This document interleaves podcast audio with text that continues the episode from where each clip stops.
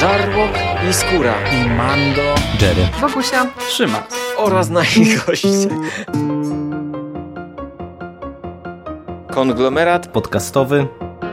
Wasze ulubione podcasty w jednym miejscu. Zapraszamy. Zapraszamy. Zapraszamy. Zapraszamy. Zapraszamy.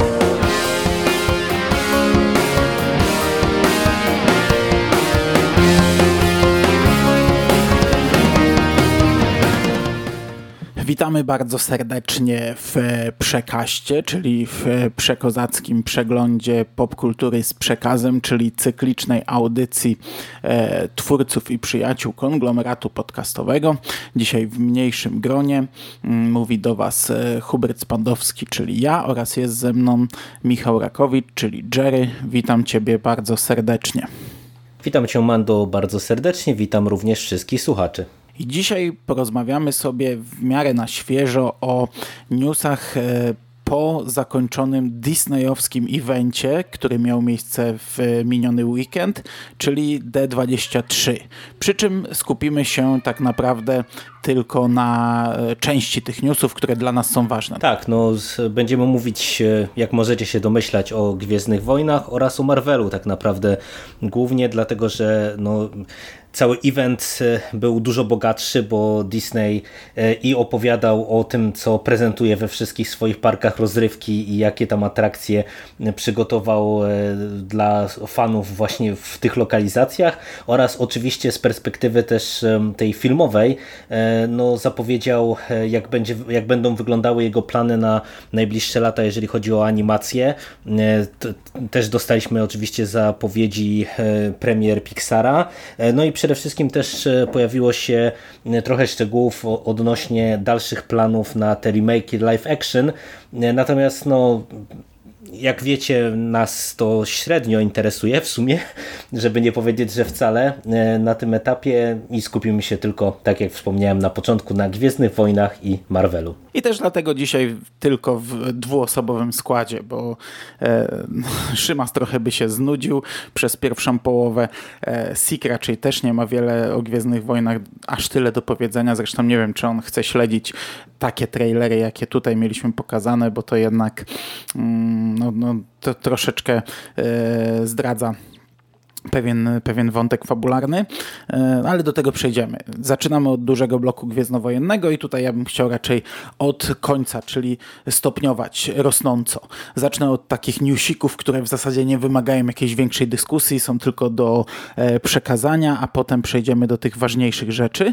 No i po pierwsze potwierdzono oficjalnie to, o czym mówiliśmy w podcastowej krótkiej piłce, pierwszej podcastowej krótkiej piłce, czyli potwierdzono pracę nad nowym serialem platformy Disney+, czyli serialu o Obi-Wanie Kenobim. Ewan McGregor pojawił się na scenie, Ewan McGregor potwierdził, że wraca do roli Obi-Wana Kenobiego. Akcja tego serialu ma mieć miejsce 8 lat po zemście Sithów. To jest w sumie nowość, ponieważ podczas eventu pokazano taką linię czasową i tam umieszczone są wszystkie filmowe i serialowe nowokanoniczne produkcje i można sobie zobaczyć, co, gdzie, kiedy i jak się rozgrywa. I Kenobi 8 lat po zemście Sithów, czyli 11 lat przed Nową Nadzieją. Scenariusze odcinków są już ukończone, natomiast zdjęcia rozpoczną się w 2020 roku. Fantastycznie, tu chyba nie będziemy nic dyskutować, bo już o tym rozmawialiśmy, gdybając sobie, co też by było, gdyby ten serial się pojawił. Dokładnie tak. Dla mnie najfajniejszym elementem akurat z tego segmentu to była właśnie ta rozpiska, o której wspomniałaś, dlatego że z niej się dowiedziałem w końcu, że tak naprawdę epizod najnowszy filmowy będzie się rozgrywał w rok mniej więcej od ostatniego Jedi, bo jeszcze do niedawna jakoś miałem w głowie, że to będzie jakieś 5-6 lat po ósemce. Także tak, to był dla mnie chyba najciekawszy i najbardziej zaskakujący element całego tego krótkiego panelu, czy krótkiej zapowiedzi serialu o Obi-Wanie. Ciekawy w sumie, jak to zrobią, bo wiesz, Ewan McGregor wygląda cały czas całkiem młodo, a to jest mniej więcej środek pomiędzy trójką a czwórką. Pamiętam, jak oglądałem kiedyś dodatki na DVD do Zemsty Sithów, to już on tam był postarzany trochę. Mieli zdjęcie, wiesz, Aleka Guinnessa i robili mu fryzurę, brodę tak trochę pod Guinnessa, trochę go posiwiali, a te 19 lat pomiędzy trójką a czwórką, no nie były łaskawe dla Obi-Wana. On trochę posunął się w czasie, wiadomo, tam piasek, słońce i tak dalej, nie wpływa najlepiej na cerę. Więc myślę, że wiesz, pomimo tego, że to jest bliżej jeszcze Zemsty Sithów niż Nowej Nadziei, to będzie trzeba trochę McGregora postarzyć. Ciekawe, jak to będzie wyglądać. Może być całkiem fajny efekt. No, zobaczymy. Fajnie. Czekamy. No, dobra. Jedziemy dalej. Tutaj tylko dosłownie informacja, tutaj nic nie będziemy rozmawiać o tym. 7. sezon The Clone Wars zadebiutuje na platformie Disney Plus w lutym 2020 roku, czyli to nie będzie zaraz po wejściu platformy, zaraz po starcie, tylko trochę później. Trzeba będzie kilka miesięcy poczekać. Potwierdzono oficjalnie, że na pewno będzie to ostatni sezon, że ten sezon będzie kończył ten serial i tam Filoni wypowiedział się, że jeśli obejrzymy do końca, to będziemy wiedzieli, że to jest na pewno koniec tego serialu. Także dla mnie fajna rzecz. Nic więcej nie pokazano żadnych materiałów. Pojawiło się jedno zdjęcie, na którym widzimy Dartha Maula i Ahsokę, czyli to Filoni nie potrafi się rozstać z Ahsoką. No a to oczywiste, no bo ten sezon będzie się skupiał na Ahsoce. Dla mnie super rzecz, fajnie, że to faktycznie ma być zamknięcie. Byłem przekonany raczej, że to będą ciągnąć, że to będzie jeszcze trochę rozwijane, ale jak to ma być zamknięcie, zakończenie serialu, fajnie, że udało im się to zrobić. Także mówię, tutaj nie mamy raczej wiele do powiedzenia. No tyle, że dla mnie to jest akurat, tak wpadnę ci w słowo, że to jest dosyć zaskakujące, że to jest ostatni sezon, bo w tym momencie to ja trochę tego powrotu po tych ładnych paru latach nie rozumiem. Przyznam się otwarcie. To jest zrozumiałe. Słuchaj, robili to dla Cartoon Network i musieli przerwać, bo Lucas sprzedał Lucasfilm. Musiało to być przerwane, bo Cartoon Network nie należy do Disneya, więc tak naprawdę ucięto im serial przed końcem. Nie mieli możliwości zakończenia go. Potem Netflix puścił sezon, który nie poleciał w telewizji, ale to był niepełny sezon. Potem w internecie puszczono odcinki, które nie zostały skończone w takiej beznadziejnej jeszcze grafice. Są uznawane za kanoniczne, no ale wiesz, to jest nieskończona rzecz. I teraz mają możliwość skończenia. Jest to coś, co przyciągnie starych widzów do platformy, więc dla mnie to jest totalnie zrozumiałe. Nie będą ciągnąć dalej, mieli pomysł najwyraźniej na jeszcze jeden sezon i go zrobią i to będzie ciekawostka, to będzie coś, co ma ściągnąć starych widzów i ja się cieszę, że udało się zebrać ekipę i i zakończyć, postawić kropkę nad i. No spoko, zobaczymy, jaki będzie ten efekt finalny. Okej, mogli to zrobić wcześniej pewnie, nie wiem, z Disney Channel czy jakiś tam Disney XD, pewnie mogli to zrobić, ale najwyraźniej wtedy nie było takiego zapotrzebowania, a teraz może ktoś stwierdził, że będzie to dobry ruch dla platformy, będą nowe rzeczy, ale też będzie coś nowego, starego, nie? Spoko. I tu nawet dla mnie zrozumiałe, że nie będą walić teraz 10 sezonów, bo to ma tylko przyciągnąć pewnie ludzi, którzy będą chcieli skończyć ten serial. No właśnie, nie wiem, pytanie, czy tylu tych ludzi jest, po tylu latach, ale spoko. Mówię i lecimy dalej. Oj kurczę, mi się wydaje mi się, że jest. Ja pamiętam, jak ten serial wchodził, to było naprawdę duże uderzenie. To było coś, co ruszyło wszelkie fandomy. Ja po premierze Clone Warsów zainteresowałem się fandomami, wstąpiłem do fanklubu. Wiem, jak wtedy to ruszyło, jak dużo dzieciaków się zainteresowało. To był martwy okres filmowy, to było już 10 lat po początku nowej trylogii, od końca minęło trochę mniej, bo to był tam chyba 2009 rok czy coś, więc tak naprawdę 4 lata od końca tej nowej trylogii prequeli, ale to naprawdę ruszyło nowe pokolenie, także jestem przekonany, że jest sporo ludzi, którzy będą chcieli sobie obejrzeć, ale to mówię, to takie gdybanie sobie, ale pamiętam, jaki był szał. Żadna potem animacja, już żadnej się nie udało już czegoś takiego zrobić, żeby taka fala, taki nawrót, zamiłowania do marki, żeby wzbudzić. Okej. Dowiedzieliśmy się co nieco na temat serialu o Cassianie Andorze i o K2SO. Ten serial, premiera jego jest zaplanowana na 2021 rok. Niczego nowego nie dowiedzieliśmy się na temat fabuły, natomiast również ta graficzka, o której powiedziałem, ta oś czasu mówi nam, że akcja serialu będzie miała miejsce 3 lata przed Nową Nadzieją, czyli też 3 lata przed Łotrem 1. No i spoko, ja tu nie mam nic do dodania. 2021 rok, trochę jeszcze czekania przed nami, także jeszcze pewnie przyszłość i to taka dalsza raczej nam jakieś dodatkowe newsy dostarczy. Okej, no i przechodzimy do konkretów, do mięcha, do tego, co było najistotniejsze z mojego punktu widzenia w tym evencie, czyli najpierw The Mandalorian, Mandalorianin. Z piątku na sobotę pojawił się plakat tego serialu. Dla mnie fantastyczny. Już samym plakatem jestem podjarany, wygląda kapitalnie i już sama jedna graficzka mnie nakręca niesamowicie na ten serial. Natomiast dzień później pojawiło się coś, czego nie dostaliśmy my jako widzowie internetowi na San Diego Comic Con, a dostaliśmy teraz, czyli pełny trailer tego serialu. No i co sądzisz, mój drogi kolego, o plakacie i o trailerze? No, ja jestem równie zachwycony jak ty. Co prawda tak mówisz o tym, że to jest coś, czego nie dostaliśmy my, zwykli widzowie, a tylko widzowie San Diego Comic Con, ale to jest w sumie zaskakujące, bo wygląda na to, tak jak my żeśmy gdzieś tam widzieli te materiały z Mandalorianina z San Diego Comic Con, te kręcone ziemniakiem materiały, które tam były udostępniane, no to były jednak zupełnie inne rzeczy. W tym sensie tam, wiesz, była ta cała scena. Plus, tak, tam nie było trailera. Tak, plus były takie... Tam był taki teaserek, była taka zapowiedź, taki teaserek, ale też był ten taki montaż z planu, to też często jest, nie pamiętam jak to się nazywa, taki montaż z wypowiedziami twórców, przeplatanymi zdjęciami z planu, przeplatanymi zdjęciami z serialu. No i była też długa scena i był taki niby teaserek, ale to jeszcze nie był trailer, tylko ta długa scena przeszła chyba w ten teaser. No a teraz dostaliśmy minutowy chyba mniej więcej trailer. Inny materiał, no ale już oficjalny, dostępny dla każdego. Ja jestem zachwycony.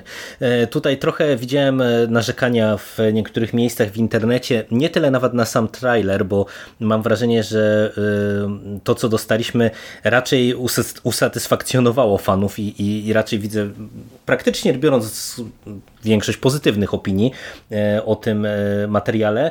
Natomiast to, na co trochę widać narzekania, to to, że on jest taki dosyć enigmatyczny, że tutaj się skupiamy na raczej ujęciach, nie wiem, planet, czy jakichś takich westernowych migawkach, wiesz, na kolta przysłowiowego przy biodrze, czy coś w tym stylu, ale dla mnie to jest właśnie rewelacyjny teaser, dlatego że on pokazuje dwie rzeczy, które mnie kupują totalnie.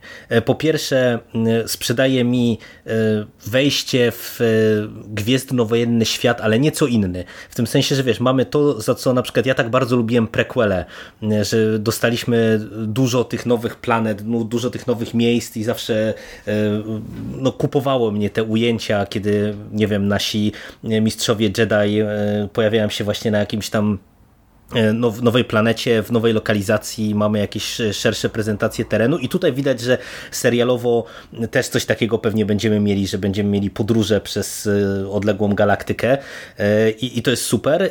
No i dostaliśmy coś, co w sumie było zapowiadane i widać z tych materiałów, że to będzie konsekwentnie realizowane, czyli po prostu western w świecie Gwiezdnych Wojen. No i ja nie mógłbym być szczęśliwszy, bo jako wielki fan westernów kupuję taką wizję Gwiezdnych Wojen po całości, a wydaje mi się, że właśnie Łowcy Nagród jako w ogóle kasta funkcjonująca w tym świecie bardzo dobrze też się nadają, żeby w ten sposób ich ogrywać.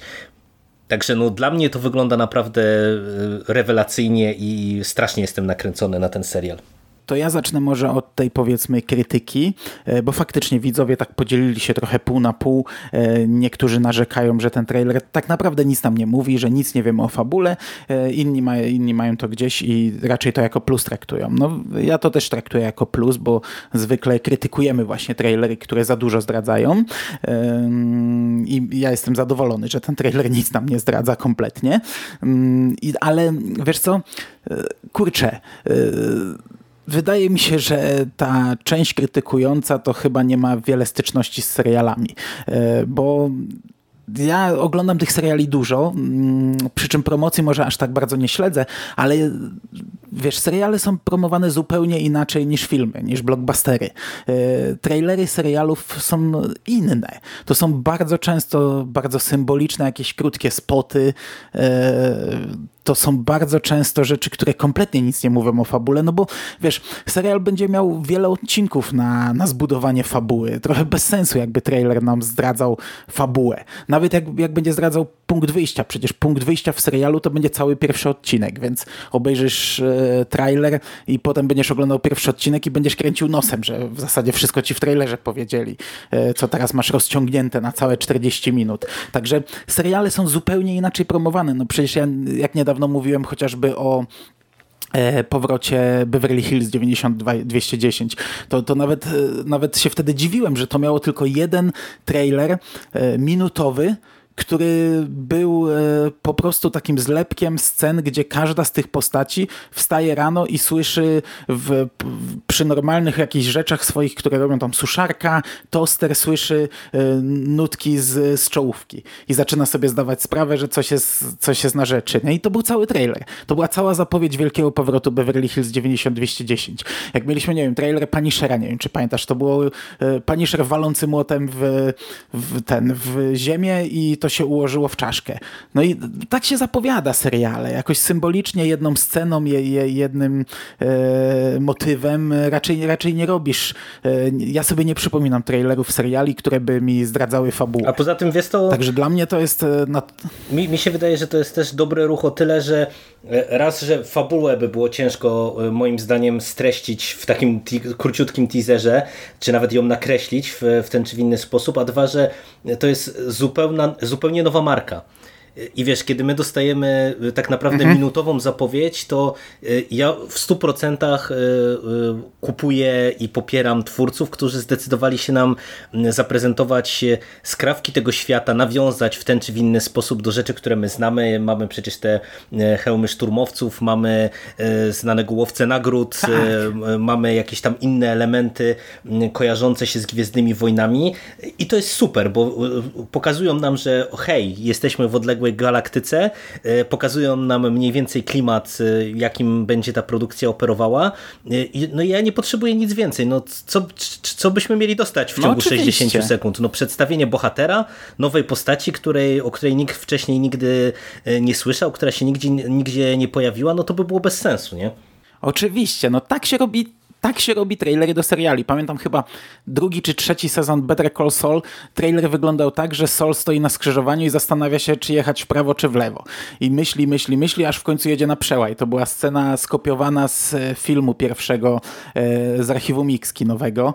Tam też jest taka scena, jak myślą, czy jechać w prawo, czy w lewo, tylko tutaj to dotyczyło bardziej drogi, jaką ma obrać Saul w swoim życiu. No i to był cały trailer serialu, nie? Całego sezonu, nic więcej. Tak się to robi. A tutaj... Tak jak mówisz, sprzedali nam moim zdaniem bardzo dużo, bo pokazali klimat, pokazali jak wygląda świat po Imperium. Już ta pierwsza scena, gdzie mamy te hełmy zakopane gdzieś tam, wystające spod piasku, nabite na pal, no przecież to jest kapitalne, nie? Potem widzisz, że będzie jakaś leśna planeta, wodnista, widzisz, że to jednak głównie na tej pustynnej, ty mówisz, że nowe lokacje, to równie dobrze może być Tatooine, nie wiem, czy ktoś tam zdradzał, no ale nieważne, nie? Widzisz, jak wygląda ten świat, widzisz trochę tam strzelania, widzisz, jak wygląda główny bohater, widzisz jego przeciwników trochę i jego sojuszników, sojuszników, bo pojawia się zarówno ten Apollo Creed z Rockiego, jak i ten z Better Call Saul aktor, który tutaj gra jakiegoś tam wataszkę. Widzimy Death Trooperów, którzy są czyści i którzy do kogoś celują. Widzimy szturmowców, którzy są brudni, bo to jest świat już po tym. I to jest rewelacyjnie. To nam fajnie sprzedaje, pokazuje może nie jakąś historię, ale pokazuje klimat, pokazuje ten świat, a na koniec spuentowane jest tym jednym wypowiedzianym zdaniem. Dla mnie to jest super zrobiony trailer. Wiesz, równie dobrze to mogłoby być tak jak pierwszy teaser epizodu 7, który też tam nam pokazywał tylko fragmenty. Nie? Tutaj BB-8 jedzie, tutaj Rey wsiada na ten stateczek, tutaj ktoś tam, coś tam, ale tam to było do dupy, tam to było słabe. Tam to był zlepek scen, które wtedy mieli i mogli pokazać. A tutaj ten zlepek scen coś nam mówi, tworzy coś. Mimo wszystko jakąś tą historię nam sprzedaje. Jakiś klimat tego i ja jestem totalnie kupiony. Mi się to tak podoba. Ja jestem przekonany, że kurczę, ten serial zrobi mi jesień. Ten serial...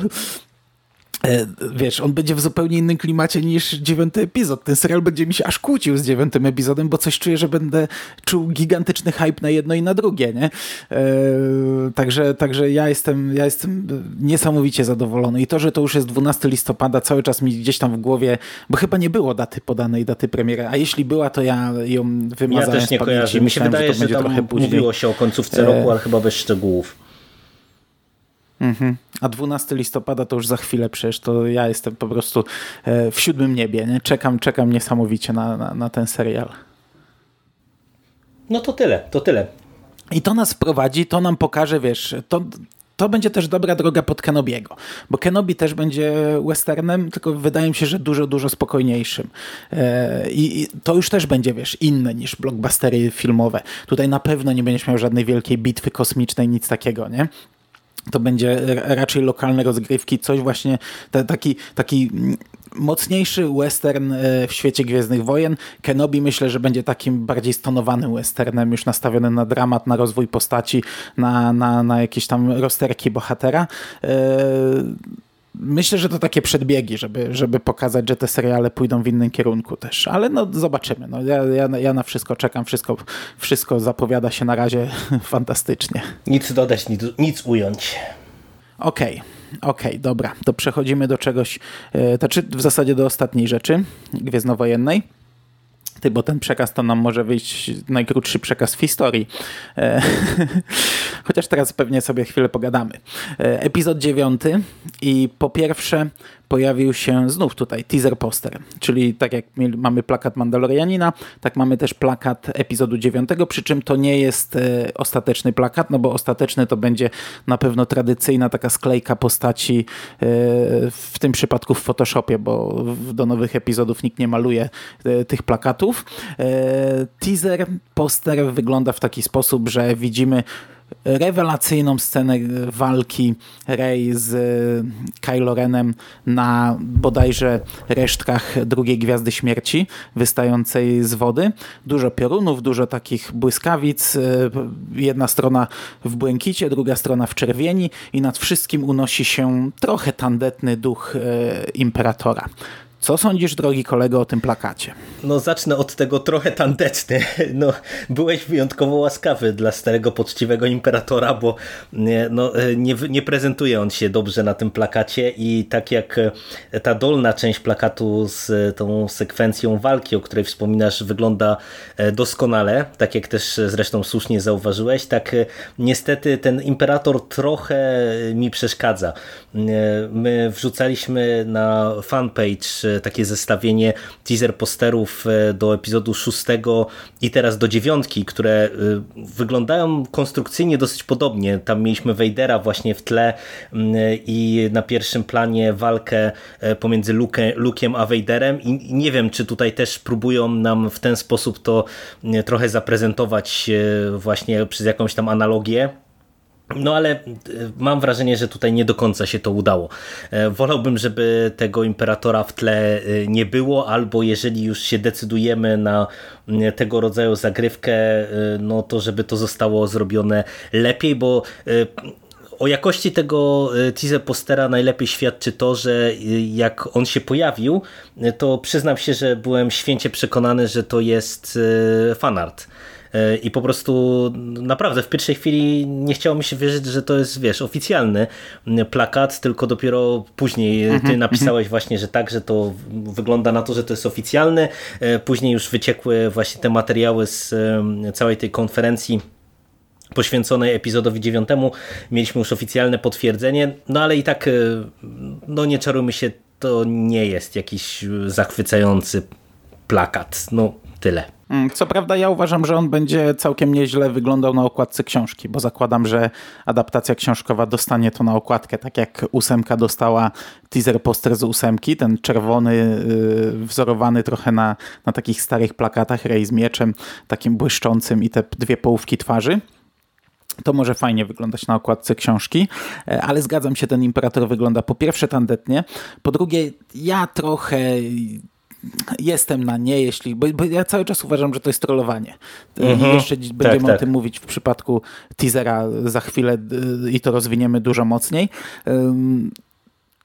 A nawet jeśli w tym przypadku nie jest to trollowanie fanów, bo ja rozumiem intencję, że wiesz, to będzie epizod, który rozlicza się z przeszłością, rozlicza się z rodem Skywalkerów, ma zamknąć pewien rozdział, a Palpatine jest bardzo istotną postacią w całym tym rozdziale.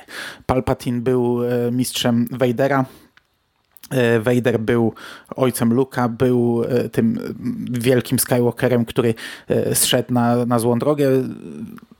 Z książek wiemy, że Palpatine tam, wiesz, co by się nie działo, to on pociągał za sznurki, więc ja trochę to rozumiem, że ten duch, chociaż tak naprawdę wydaje mi się, że na tym plakacie mogłoby tam być więcej twarzy, w tle mógłby być właśnie i Vader i ktoś jeszcze i coś tam jeszcze, no ale na prostotę postawili, nie wiem dlaczego akurat wybierają Imperatora, dowiem się pewnie tego z filmu.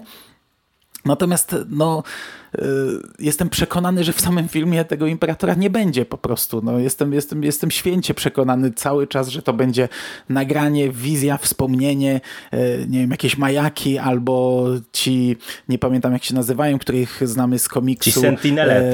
Rozbite Imperium i z gry. No, i z gry Battlefront. No może on się pojawi, bo już wiemy na przykład, że będzie jakaś ukryta flota imperialna. Może tam gdzieś będzie jakieś nagranie. Wiemy, że będzie przecież ta Gwiazda Śmierci. Druga, jej szczątki, może tam coś będzie. Także moim zdaniem za dużo w materiałach promocyjnych tego wrzucają, bo kurczę, no jestem przekonany, że jak ktoś się nastawia na nie wiadomo co w związku z Imperatorem, to w filmie zostanie rozczarowany tym wątkiem.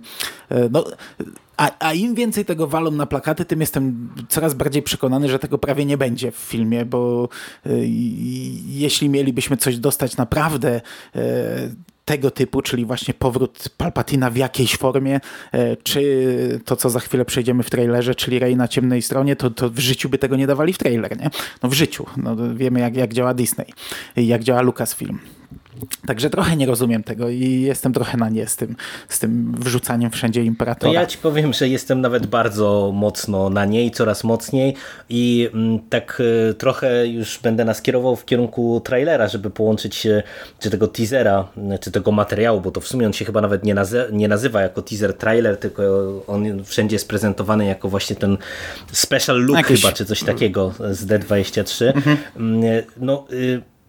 ja jestem na nie, jeżeli chodzi o to trollowanie fanów, bo tak jak mówisz, według mnie, ja się w pełni pod tym podpisuję, to jest dosyć tania zagrywka marketingowa, która ma bajtować tych wszystkich, którzy z jednej strony liczą na to, że właśnie imperator w tej czy w innej formie powróci, nie wiem, przywołują klony imperatora ze starego kanonu i tak dalej, i tak dalej.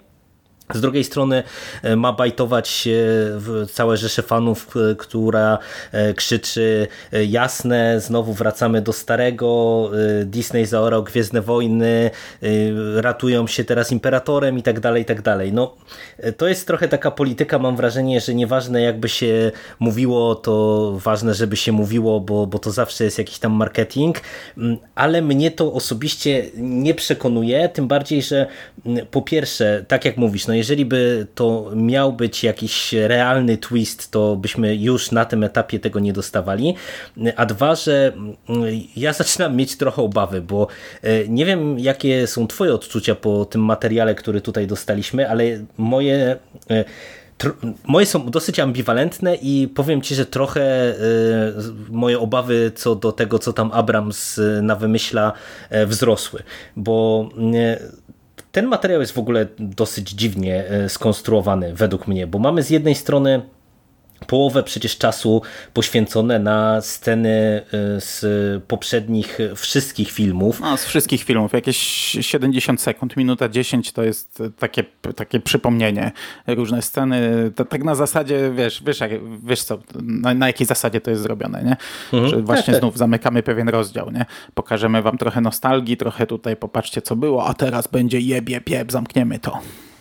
No ale już właśnie tak dużo miejsca na przypomnienie tych wszystkich filmów mi się osobiście nie podoba. No, w takich materiałach mogliby sobie to darować, bo no nie wiem komu to jest potrzebne tak naprawdę. No, wszyscy doskonale zdajemy sobie z tego sprawę, że to jest podsumowanie 40 paru lat Gwiezdnej Sagi i no sorry, no, nie potrzebuję tego rodzaju zlepka scenek, tym bardziej, że to są takie scenki, które trochę tutaj będę złośliwy pod kątem marketingowców Disneya. Takie scenki my czasami widzimy w tych króciutkich animacjach. Teraz mi wyleciało, jak to się nazywa, bo to chyba cały czas leci. Star Wars Adventures, czy jakoś tak. Tak, właśnie. Star Wars Adventures, dokładnie. I przecież tam mamy właśnie takie nieraz miksy przez różne filmy z jakąś tam postacią i tam ja to bardzo chwaliłem, że właśnie w niektórych tych materiałach mamy tak, że mamy jakiś motyw pokazany przez różne filmy w różnych sekwencjach i to też potrafi trwać 40 sekund i ja czuję, że ktoś mi próbuje coś opowiedzieć. A tutaj mam poczucie, że po prostu sklejono parę jakichś tam scen bez ładu i składu po prostu, żeby nam przypomnieć wszystkich bohaterów dramatu i to wszystko. Bardzo takie znaczy, sobie. Kwestia sporna, wiesz, bo to są istotne sceny. Masz pierwsze pojawienie się Lei, pierwsze pojawienie się Hana, pierwsze pojawienie, no może nie pierwsze pojawienie się Luka, ale jego scena jak patrzy na słońca. Mamy otwarcie mieczy, gdzie tam Obi-Wan, Qui-Gon i Maul zaczynają tę walkę, także to takie są istotne sceny, ale wiem, no cała sklejka, wiem, że to nie opowiada żadnej absolutnie historii, to po prostu był montaż, żeby zająć minutę panelu na imprezie, żeby sobie ludzie mogli popatrzeć na coś miłego, ładnego, fajnego i tyle. Nie? To nie jest absolutnie do powtarzania, do oglądania. Jeśli oglądasz to na komputerze, to za drugim razem już włączasz od 70 sekundy. Nie? No, dokładnie tak. I drugi temat, czy drugi mój problem z tym teaserem jest taki, że on ma z jednej strony sporo fajnych elementów, bo dostajemy w końcu trochę nowych scen i są rzeczy super, bo co my tam mamy? Mamy pokazany jakiś, nie wiem, festiwal, czy festyn, czy jakąś imprezę, na którą trafia cała ta nasza ekipa pod wodzą Rey i Poe Damerona. To jest jedyna scena, gdzie widać kawałek sokoła w ogóle. W całym trailerze nie ma sokoła, a tam za nimi widać, że przylecieli sokołem, że ten kawałek tam wystaje.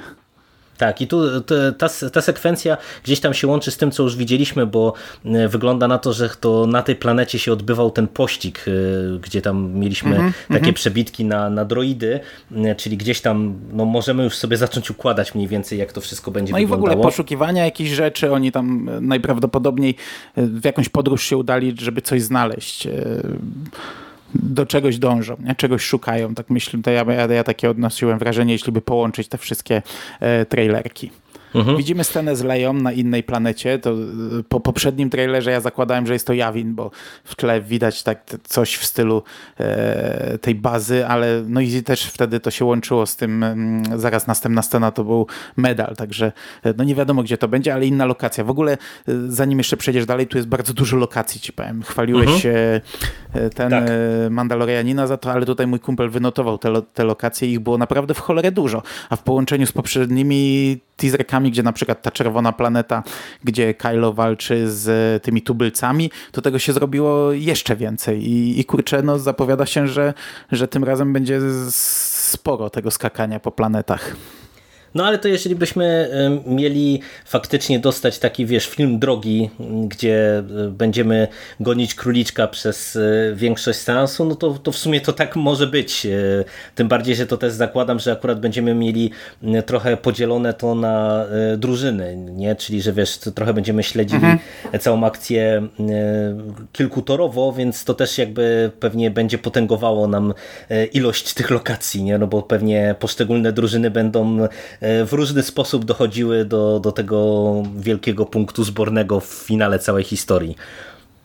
Tak jest. Widzimy czerwonookiego C-3PO, który włączył jakiś tryb zniszczenia i nie wiadomo, co będzie teraz wyczyniał.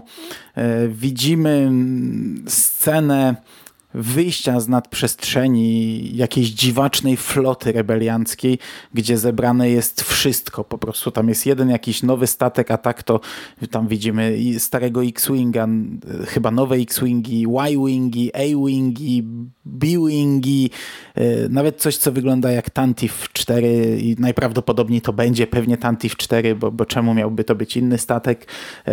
No, widzimy taki zbiór wszystkiego, co wychodzi z nadprzestrzeni. Mamy bardzo ładną scenę setek niszczycieli gwiezdnych i tak jak już tutaj powiedziałem, to są niszczyciele imperialne, wyłączone. One są w ogóle jakieś dziwaczne, bo jak się dobrze przyjrzysz na to całe krawędzie mają taki czerwony pasek. Są tak pomalowane z czerwonym paskiem na krawędzi. Nie wiem dlaczego. Jest to najprawdopodobniej jakaś flota, która została ukryta gdzieś tam, nie wiem, w jakichś odległych rejonach kosmosu i może jakiś plan C, D czy E Palpatina, dlatego ja zakładam, że to wszystko będzie się wiązać jako z Palpatinem. Jakiś jego plan odratowania Imperium. No też rzecz, która bardzo mocno nawiązuje do dla nas świeżynki, czyli tego, co omawialiśmy niedawno, tak, czyli trylogii Trauna, która opierała się na Czarnej Flotyli, na flocie katańskiej, właśnie na dokładnie takim pomyśle. Na 200 statków ukrytych gdzieś, nie wiadomo gdzie i wielkim wyścigu, kto je zdobędzie. Czy będzie to wtedy Imperium, czy Rebelia.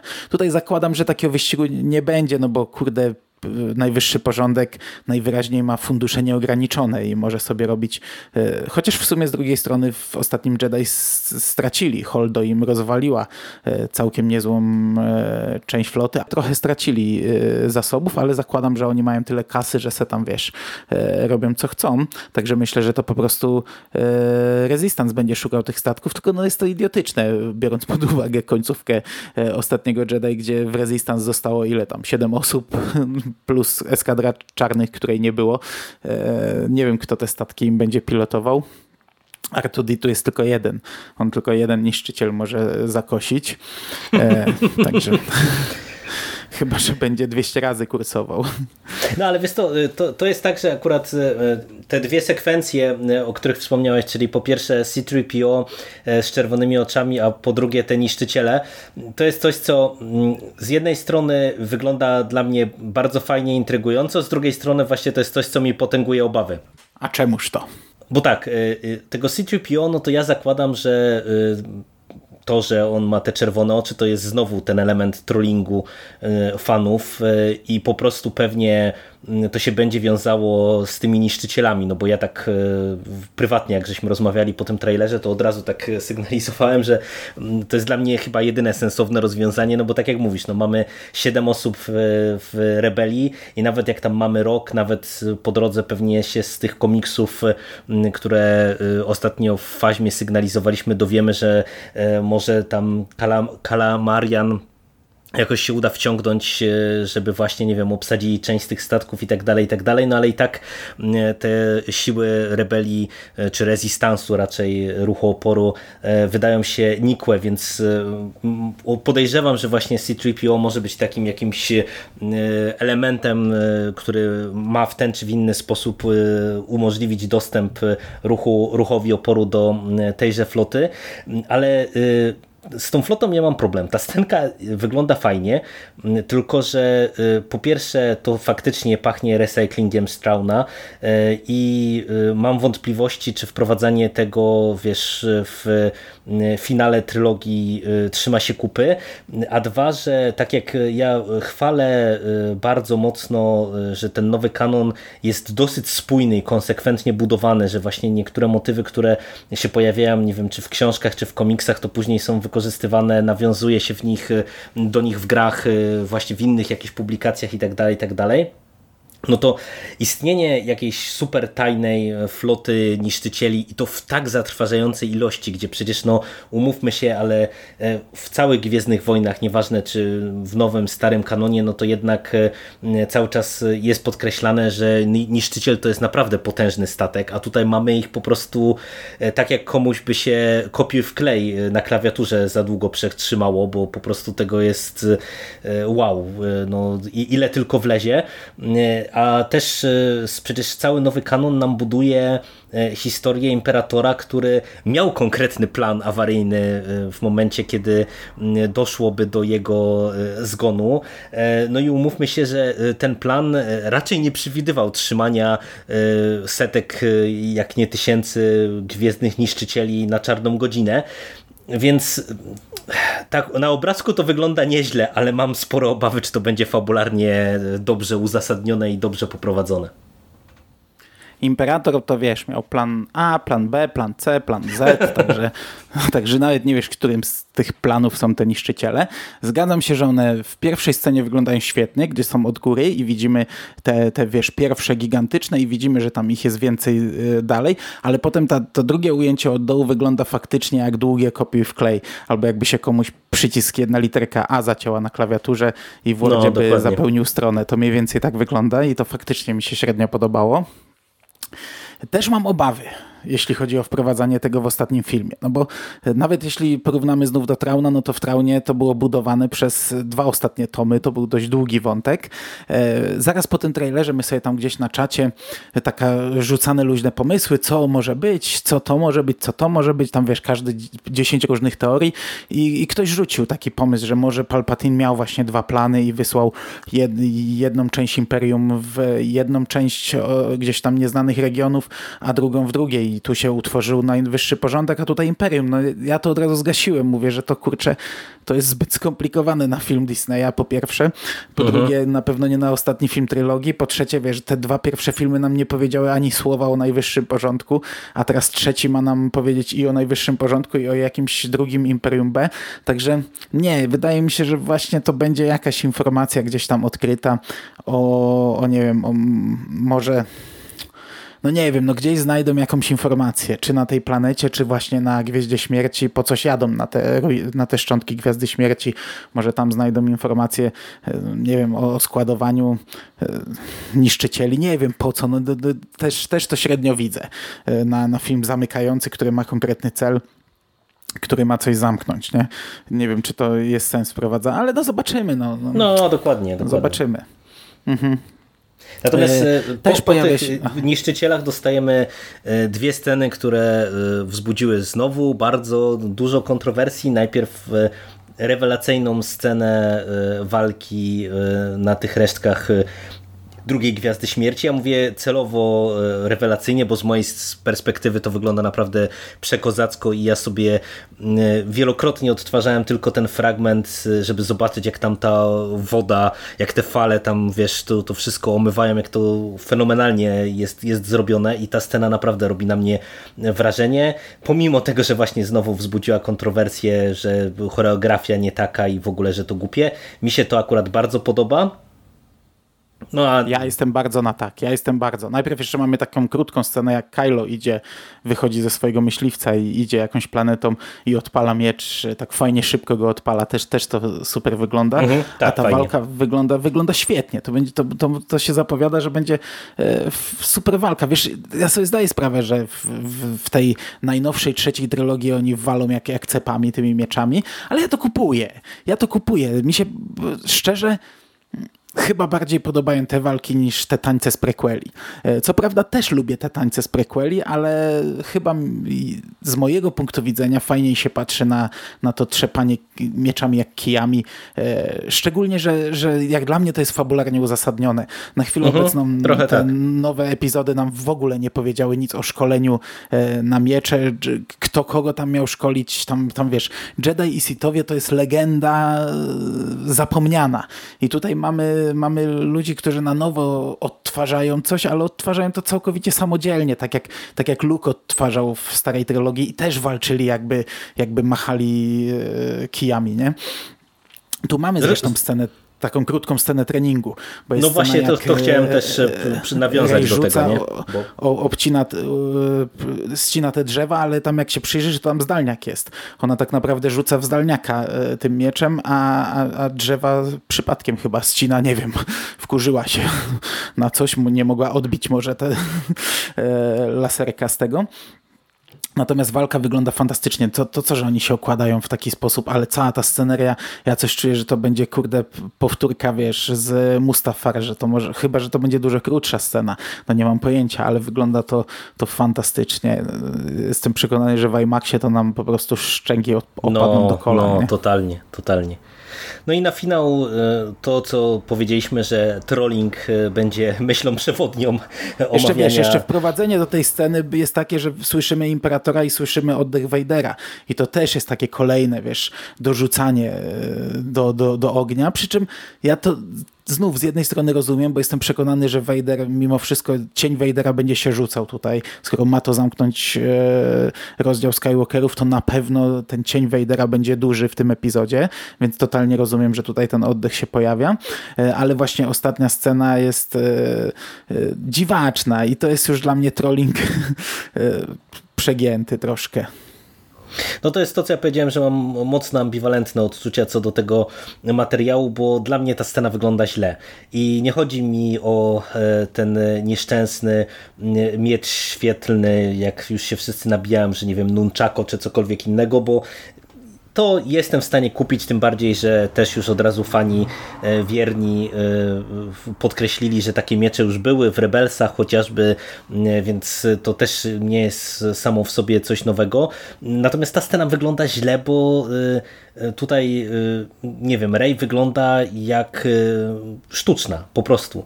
I to wszystko wygląda jak z taniego fanfilmu. Ja naprawdę w pierwszej chwili to się za głowę złapałem, bo to wyglądało słabo, nawet jak na cosplay, więc po prostu, no nie.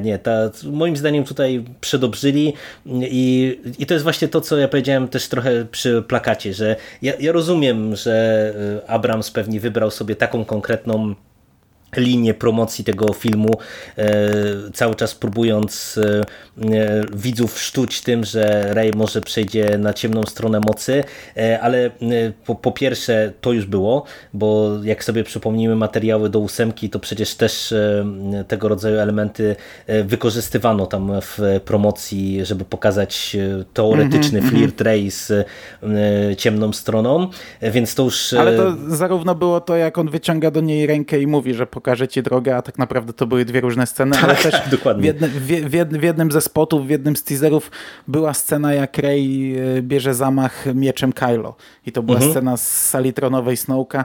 W filmie ona po prostu przywołała ten miecz, bo Snoke zabrał jej miecz i faktycznie rzuciła się z nim, no ale to w trailerze też, w spocie jakimś, czy w teaserku, takim, ale to w takim późniejszym, jak już wychodzą takie spoty codziennie, które się różnią jedną sceną, to była scena, gdzie ona właśnie bierze zamach i tylko ten zamach, ta wściekłość była pokazana, że wiesz, że biegnie z tym, ale to miało odegrać tę samą rolę. No tylko, że tutaj to już pojechano 100 razy dalej i ja się zgadzam z tą, po pierwsze, jeśli chodzi o wygląd tej sceny, że ona wygląda źle. Twarz Rey wygląda jak wklejona, to wygląda jak cosplay, czy jak jakaś pornoparodia. Bez porno. Kaptur, który ma na głowie, wygląda trochę tak jak w animacjach Ahsoka, jak zakładała kaptur, to miała taki dziwaczny, bo wiesz, przez te takie rogi, które ma na głowie, to tak tutaj trochę wygląda. Natomiast miecz dla mnie spoko. Wiesz co, miecze w Gwiezdnych Wojnach były tak głupie, że się w pale nie mieści. Nawet się w pierwszej 10 głupich mieczy moim zdaniem nie łapie. Patrząc na, patrząc na całość, na stary kanon, to już w ogóle jak tam bicze świetlne były i inne jazdy. Wiesz, jak sobie przypomnimy inkwizytorów, którzy śmigła używali mieczy i latali na nich, ale w starych kanonie, w legendach też były głupoty straszne pod tym kątem. Także miecz to ja kupuję.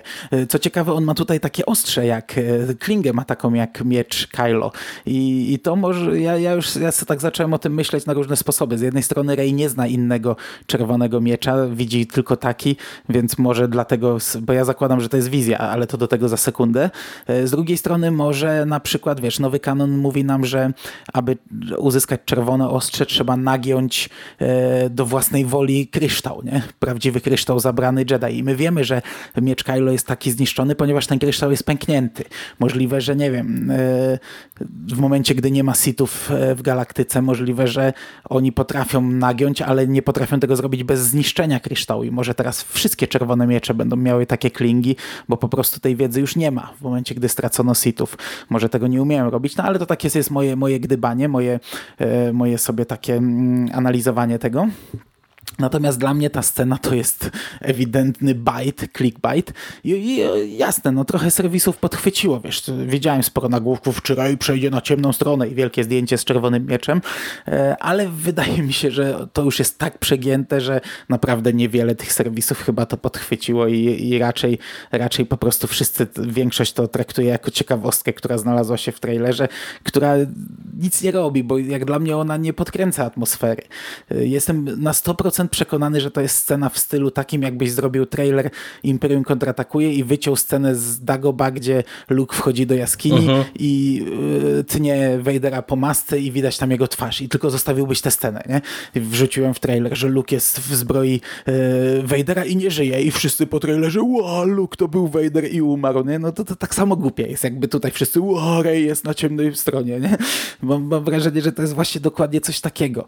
Ona się będzie tutaj jakoś rozliczać zarówno z legendą, z historią Skywalkerów, z Kylo Renem. Jestem przekonany, że tutaj będą jakieś wizje. Ona sama pewnie będzie, wiesz, finalizować swój trening, więc nawet w ósemce miałeś tą taką, tam na tej planecie, gdzie był Luke, to tam była ta taka dziura, nie? Która była przesiąknięta ciemną stroną mocy, no i jestem przekonany, że tutaj będzie coś identycznego, nie? Ona wejdzie, zobaczy siebie, tam też widziała tysiące siebie, stały w kolejce. Tylko, że po prostu nie były złe. Tutaj wejdzie i zobaczy siebie złą, nie? No i pewnie istotne będzie, jak na to zareaguje i jak poradzi sobie z tym konfliktem. I wrzucanie tego do trailera jest dla mnie głupie, no, niepotrzebne. Ja bym to wywalił, bo to nic nie robi. To ani nie nakręca, ani nie prowokuje do dyskusji. Nie wiem, no dla mnie ta scena jest zbędna tutaj w tym trailerze. No, ja się pod tym podpisuję. To jest głupie, zbędne i no, mnie wręcz właśnie trochę i źle wygląda. Zniechęca jakby do, czy studzi o mój zapał, bo to może źle powiedziane. Studzi nieco mój zapał, bo ja nie przepadam za tego rodzaju zagrywkami. No ale cóż, zobaczymy, co nam pokaże ten ostateczny zwiastun, który pewnie tam za jakiś miesiąc, półtora pewnie już będzie latał we wszystkich kinach, może to jakoś sensownie poukładają i no bo na razie to mam wrażenie, że niestety, ale chyba ta promocja tego epizodu tymi teaserami, tymi materiałami jest chyba najsłabsza z całej tej trzeciej trylogii. Jak ja sobie ostatnio oglądałem te poprzednie materiały, to tam mi się to wszystko dużo sensowniej kleiło, dużo lepiej mi się to oglądało. Nawet ten nieszczęsny pierwszy teaser z Przebudzenia Mocy, gdzie mieliśmy, wiesz, tam to, co też nawiązywałeś, że tam tylko takie wklejki pojedynczych scen, ale i tak mam wrażenie, że to było sensowniej zmontowane niż to, co tutaj dostajemy, no ale cóż, zobaczymy. Zobaczymy. Miałem jeszcze coś tam w głowie na temat tego trailerka, ale już mi wywiało, także myślę, że już można chyba przejść dalej. I w ten sposób zamykamy blok gwiezdnowojenny i pogadamy sobie chwilę jeszcze o Marvelu. Nie będziemy jakoś szalenie dużo gadać, bo tak naprawdę dostaliśmy dużo zapowiedzi, ale jakichś takich materiałów do omówienia to raczej nie. I Może zaczniemy w dwóch zdaniach, bo to pewnie się będzie przewijać tak czy siak od czegoś, o czym nie mówiliśmy, czyli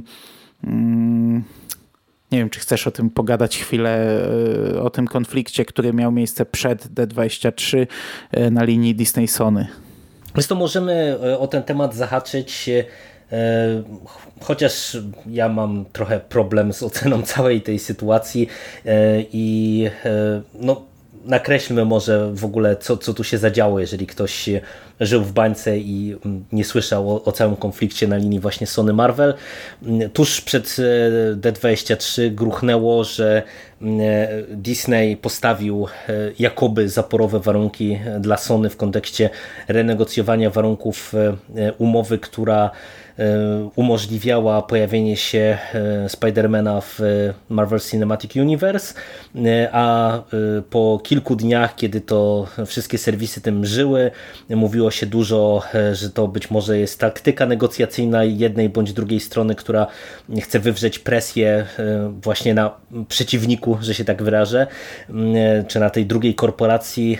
No, w zasadzie czy na samym D23, czy tuż przed, dostaliśmy chyba na ten moment oficjalną informację, że Disney i Sony się nie dogadali, co oznacza na ten moment tyle, że Spider-Man wraca do Sony, wypada z MCU i skutki na razie są trochę enigmatyczne. Wiemy, że nadal Sony ma zakontraktowane 2 filmy z Tomem Hollandem w roli Spidermana, czyli na razie nie ma jakiegoś ryzyka recastingu i kolejnej genezy po raz no już 3., 4.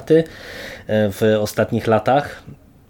Tylko raczej będzie to historia w ten czy w inny sposób kontynuowana, no ale umówmy się, że jeżeli ktoś śledził Spidermana w tych solowych filmach, no to jednak wiemy, że one były z jednej strony niby autonomiczne, z drugiej strony autonomiczne, w tym sensie, że one czerpały tylko jakieś tam, czy wykorzystywały jakieś tam elementy MCU, natomiast no, to były istotne elementy, szczególnie w tym ostatnim filmie tego było dosyć dużo, no i tak naprawdę trochę trudno teraz powiedzieć, jak Sony będzie chciało sobie to wszystko poukładać, no bo będą pewnie chcieli to wszystko połączyć w jakieś jedno Spider-Versum, mają tego swojego Venoma, wiemy, że w planach jest Morbius z Jaredem Leto, ma się pojawić Carnage też, jeżeli dobrze pamiętam.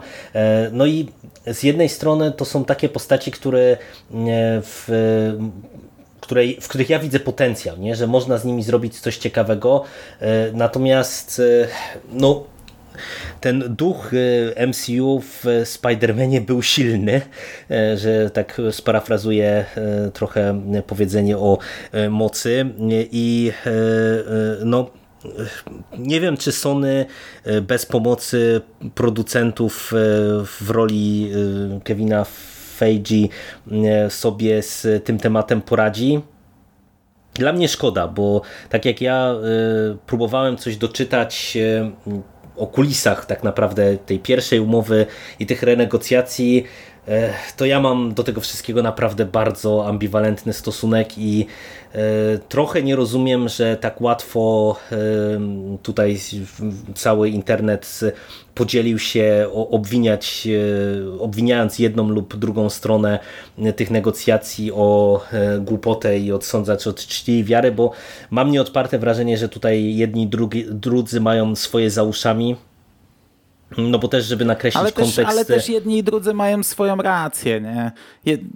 Trzeba tak na to spojrzeć. No kurczę, faktycznie internet podzielił się na, wiesz, Team Sony, Team Disney, nie? I kłótnia, ten jest głupi, ten jest głupi. No kurczę, mamy do czynienia z 2 korporacjami, wielkimi zyskami i korporacje kłócą się o pieniądze, nie? No każdy ma swoje za uszami, każdy ma swoje racje. No bo dla mnie, ja potrafię zrozumieć i jednych i drugich. I tak naprawdę w tym przypadku my tu nie dojdziemy do porozumienia, bo też mamy za małą wiedzę, więc nie dowiemy się, kto zawinił. Ale ja na przykład totalnie rozumiem Disneya, że chce więcej pieniędzy. Nie? To co, że zgarnął prawie 2,5 miliarda za Avengersów, a Sony nie zobaczyło z tego ani grosza. No ale z drugiej strony drugi Spider-Man był najbardziej kasowym filmem Sony, a Avengersi się kończą Disneyowi. No dobra, można powiedzieć, że jest pazerny, nie? No ale no jest pazerny, no jest korporacją wielką. Oni chcą zarabiać. No kończą im się teraz Avengersi, no, w najbliższym czasie nie będzie żadnych team-upów i, no i dla mnie oczywiste jest, że jest szczególnie, że tam chyba tamta umowa się kończyła, nie? I miało dojść do nowej. Dla mnie oczywiste jest, że oni się żądają więcej. No tym bardziej, że tutaj dla kontekstu, jeżeli ktoś się nie wczytywał w szczegóły tej umowy, no to z tego, co nam się tutaj udało jakoś tam ustalić, jak to wyglądało, no to właśnie to był clue tej starej umowy, że Spider-Man mógł być wykorzystywany przez Marvela i Marvel zarabiał samodzielnie na wszystkich jego występach w filmach tych drużynowych, a Sony zarabiało w 100% na tych filmach solowych. No więc tak jak mówisz, no tutaj z perspektywy Disneya jest to zrozumiałe z jednej strony, że no nie wpasowaliby tego Spidermana teraz nigdzie, no bo widzimy, jak się zapowiada czwarta faza. Tutaj po prostu miejsca na pająka nie ma i to, co wielu się zastanawiało po San Diego Comic Con, co ze Spidermanem właśnie, no to było widać, że trochę nie ma pewnie na niego miejsca w tym momencie jeszcze i trzeba by było trochę poczekać. Z drugiej strony, no ja ci powiem, że ja tak jak jestem w stanie oczywiście zrozumieć, że każda korporacja chce więcej kasy, tak też rozumiem Sony, że nie chcą się ugiąć, no tak, bo z ich perspektywy, oczywiście. No to wiesz, to, że Far From Home było najlepiej ich zarabiającym filmem, no to przecież trzeba pamiętać, że Venom zarobił chyba niewiele mniej i też pobił jakieś wszelkie możliwe rekordy.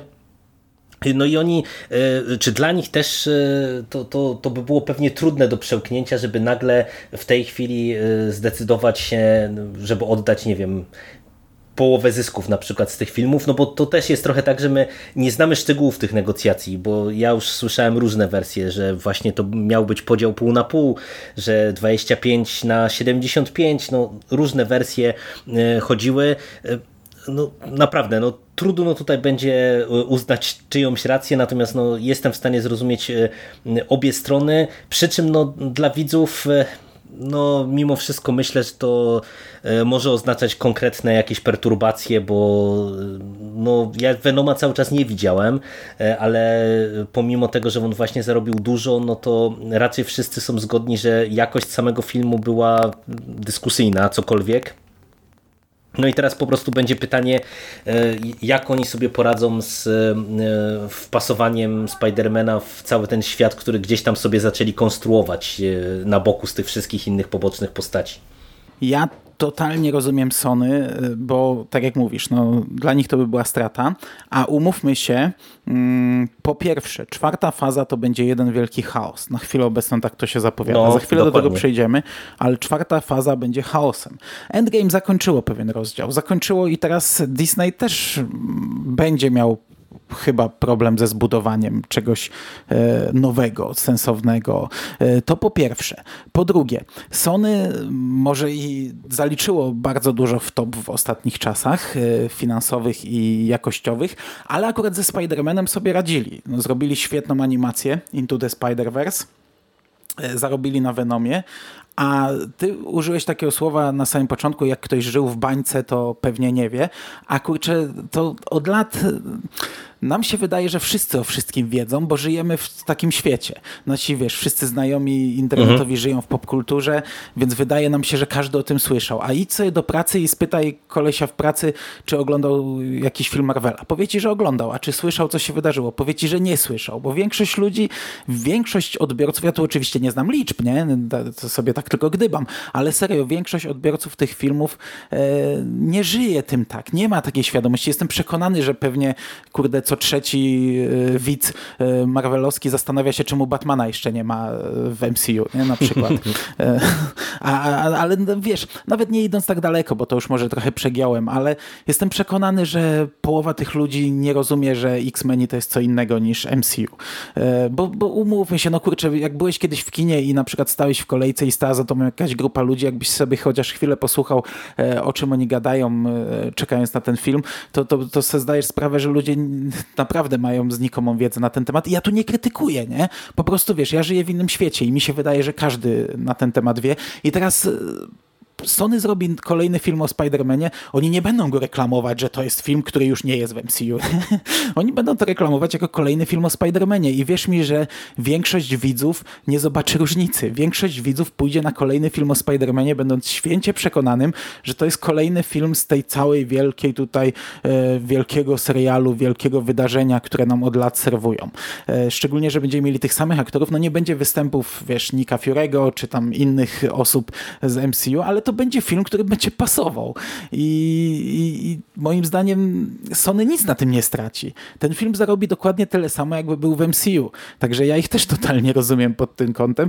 I to w ogóle się zrobi dla mnie przedziwaczna sytuacja, bo wiesz, nagle będziemy mieli różne odnogi. Będzie MCU, dokładnie, które w tym momencie zamienia się trochę w chaos z mojego punktu widzenia. Będzie Spider-Man w MCU i dalsza część Spider-Mana w MCU, która już nie jest w MCU. To jest naprawdę nie do ogarnięcia dla zwykłego zjadacza chleba, dla zwykłego Kowalskiego, który idzie do kina na film superbohaterski, na jakiś blockbuster, nie? Z dzieciakami. To jest totalnie nie do ogarnięcia. Szczególnie, że wiesz, oni będą kontynuować przecież wątki. To będzie normalna kontynuacja poprzedniego filmu. Będą nawiązania do wydarzeń. Trochę to może być dyskusyjne, patrząc na finał Far From Home. Ja nie widziałem, także wiesz, ale no kurczę, no Spider-Man przechodzi jakąś drogę, Peter Parker przechodzi jakąś drogę. On będzie się mógł odwoływać do czegoś, co przeżył kiedyś. Znaczy przecież, wiesz, na pewno z tego doświadczenia to będzie kontynuacja, nie? I teraz wiesz, ale to nie będzie film z tego worka. No ale dla kogo to nie będzie film z tego worka? Dla odbiorcy będzie film z tego worka. Po prostu nie będzie miał pieczątki Disneya przystawionej. Nie pójdziesz na trzeciego Spidermana, bo nie jest w MCU? Pójdziesz, nie? No ja pewnie też pójdę, chociaż na drugim nie byłem. Także dla mnie to jest dziwaczna sytuacja. A jeśli oni jeszcze to faktycznie, jeśli oni jeszcze zrobią swoje uniwersum Spidera, o którym przebąkiwali kiedyś, bo w momencie, gdy wiesz, Disney przygarnął od nich Spidera, to tam była taka konferencja, gdzie oni tam mówili, że Venoma jeszcze, że zróbmy takie tam, że my chcemy zrobić takie Spider-Versum swoje i tam to wiesz, no, jeśli oni teraz to połączą, to w ogóle powstanie taki chaos, taki rozrzut, MCU rozdzielone teraz. Spider-Man, który był w MCU, przestał być w MCU i połączył się z kolejnym uniwersum. A jeszcze niech teraz Disney przygarnie X-Menów do siebie i włączy je w uniwersum, wiesz, aktualne. Nikt tego nie ogarnie z normalnych ludzi. Także ja rozumiem, że Sony nie chce się dzielić, skoro wypromowano już im markę, którą teraz mogą kontynuować i zarabiać na niej w pełni. Tym bardziej, że tutaj jakby takimi mocnymi kartami po stronie Sony jest właśnie to, że mają Toma Hollanda kontraktowanego na kolejne 2 filmy, a myślę, że tak naprawdę właśnie z perspektywy potencjalnej kontynuacji, no to dla wielu widzów to jest najważniejszy element, nie? Jest ten sam Spider-Man, znaczy się kontynuacja i wszyscy będą, myślę, i tak ciągnęli do kina. Natomiast dwie ciekawe jakby teorie takie wyczytałem wokół całej tej sprawy. Jedna gdzieś mi mignęła w polskich internetach, ale przepraszam, nie pamiętam niestety gdzie. Nie wiem, czy to w komentarzu ktoś napisał, czy ktoś z blogerów popkulturowych coś takiego rzucił, że zabawne by było, jakby Sony teraz na przykład wykorzystało jakieś pomysły ze Spider-Verse i na przykład wprowadzili Spidermana w kreacji Tobiego Maguire'a i Andrew Garfielda jako, wiesz, 3 Spidermanów z 3 różnych uniwersów. Szczególnie, że mamy w Spider-Versum tego starszego Petera Parkera, Maguire'a, więc na przykład spokojnie taki Tobey Maguire mógłby... No to takie rzeczy robi Arrowverse, nie? Takie rzeczy robi Arrowverse, to co ostatnio się nabijał Sik w poprzednim przekaście, tak. że Ray Palmer mógłby wystąpić jako Superman w jakiejś rzeczywistości i to automatycznie z punktu widzenia nas powiązałoby z filmem Powrót Supermana, ale oni tak robią, no przecież włączają stare seriale, włączyli starego Flasha w swoje uniwersum, bo w crossoverze pojawił się tamten aktor w stroju Flasha i powiedział, że nazywa się Barry Allen i pochodzi z innej ziemi, nie? Więc tutaj spoko, mogliby tak zrobić bez problemu, nie mogą także to rozszerzać te uniwersa. Dosyć zabawna teoria, natomiast jeszcze w kontekście całego dealu i całego konfliktu na linii Disney-Sony, to chyba w Variety w artykule przeczytałem, że jedna z teorii głosi, że to za całym tym zamieszaniem stoi to, że Disney będzie musiał jakoś uporządkować i zapanować nad tym MCU, bo to, co ty zauważasz bardzo słusznie, czwarta faza zapowiada się na totalny chaos. Mamy z jednej strony nowe marki, bo mamy tych Eternals, mamy to Shang-Chi, mamy tak naprawdę do jakiegoś tam wypromowania Doktora Strange'a, którego mimo wszystko jakoś trzeba budować trochę od nowa, mam wrażenie, bo ten pierwszy film taki był dyskusyjnie przyjęty, wydaje mi się. Do tego mamy cały czas problem Foxa, bo wiesz... mamy te zasoby, mówię tutaj mamy jako Disneyu, zasoby Foxa, i teraz wydaje mi się, że oni muszą w końcu zacząć działać w tym względzie, bo jak wiesz, jak nie produkujesz, to nie zarabiasz. I teraz z punktu widzenia tego, co ty wspomniałeś, że zaraz nam się zrobi chaos, to prędzej czy później ci X-Meni się pewnie pojawią w Marvelu i to raczej pewnie prędzej niż później, i z tej perspektywy to zaraz znowu nam się zrobi kolejne odgałęzienie w tych wszystkich różnych uniwersach i to naprawdę z punktu widzenia właśnie zwykłego zjadacza chleba zrobi się zamieszanie, a właśnie tam w tym artykule była taka teza postawiona, że pewnie też właśnie chcą, żeby Feige, zajął się Foxem, a nie robił dobrą robotę dla Sony za frajer tak naprawdę, bo teraz by to tak trochę wyglądało, nie? Disney nic by nie zyskiwał na filmach, bo nie można by było wykorzystywać Spidermana drużynowo, musieliby współprodukować i pracować przy filmach solowych, z których nic by nie mieli, kosztem czasu, który właśnie producenci mogliby poświęcić na ogarnięcie tego bajzlu, który teraz potencjalnie mają na swoim podwórku.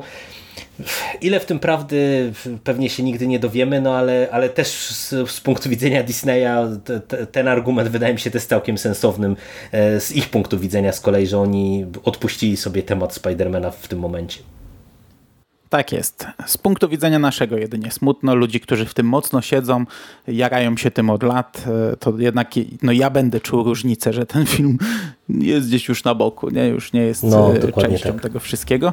I wydaje mi się, ale to nie wiem, nie wiem na ile to aktorzy do tego podchodzą, ale wszystkie materiały, jakie do tej pory były, gdzie występował Tom Holland, miałem wrażenie, że on się przeogrutnie tym jara, że to jest taki, młody chłopak, który wszedł w ten świat i że jest tym naprawdę niesamowicie podjarany, nie? Że jest tego częścią, to tak jakoś też mi się w tym momencie smutno zrobiło, że już nie jest tego częścią.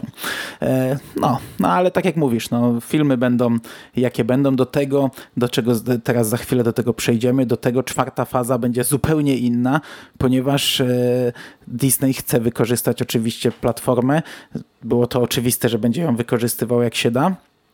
I czwarta faza na chwilę obecną będzie się składać z 13 produkcji, z 5 filmów i na chwilę obecną z 8 seriali.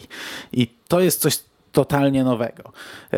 Co prawda jestem przekonany, że te seriale będą miały mimo wszystko zerowy wpływ na filmy, jak i filmy na seriale. Będą najwyżej się przeplatać jakoś tak bardzo, bardzo delikatnie.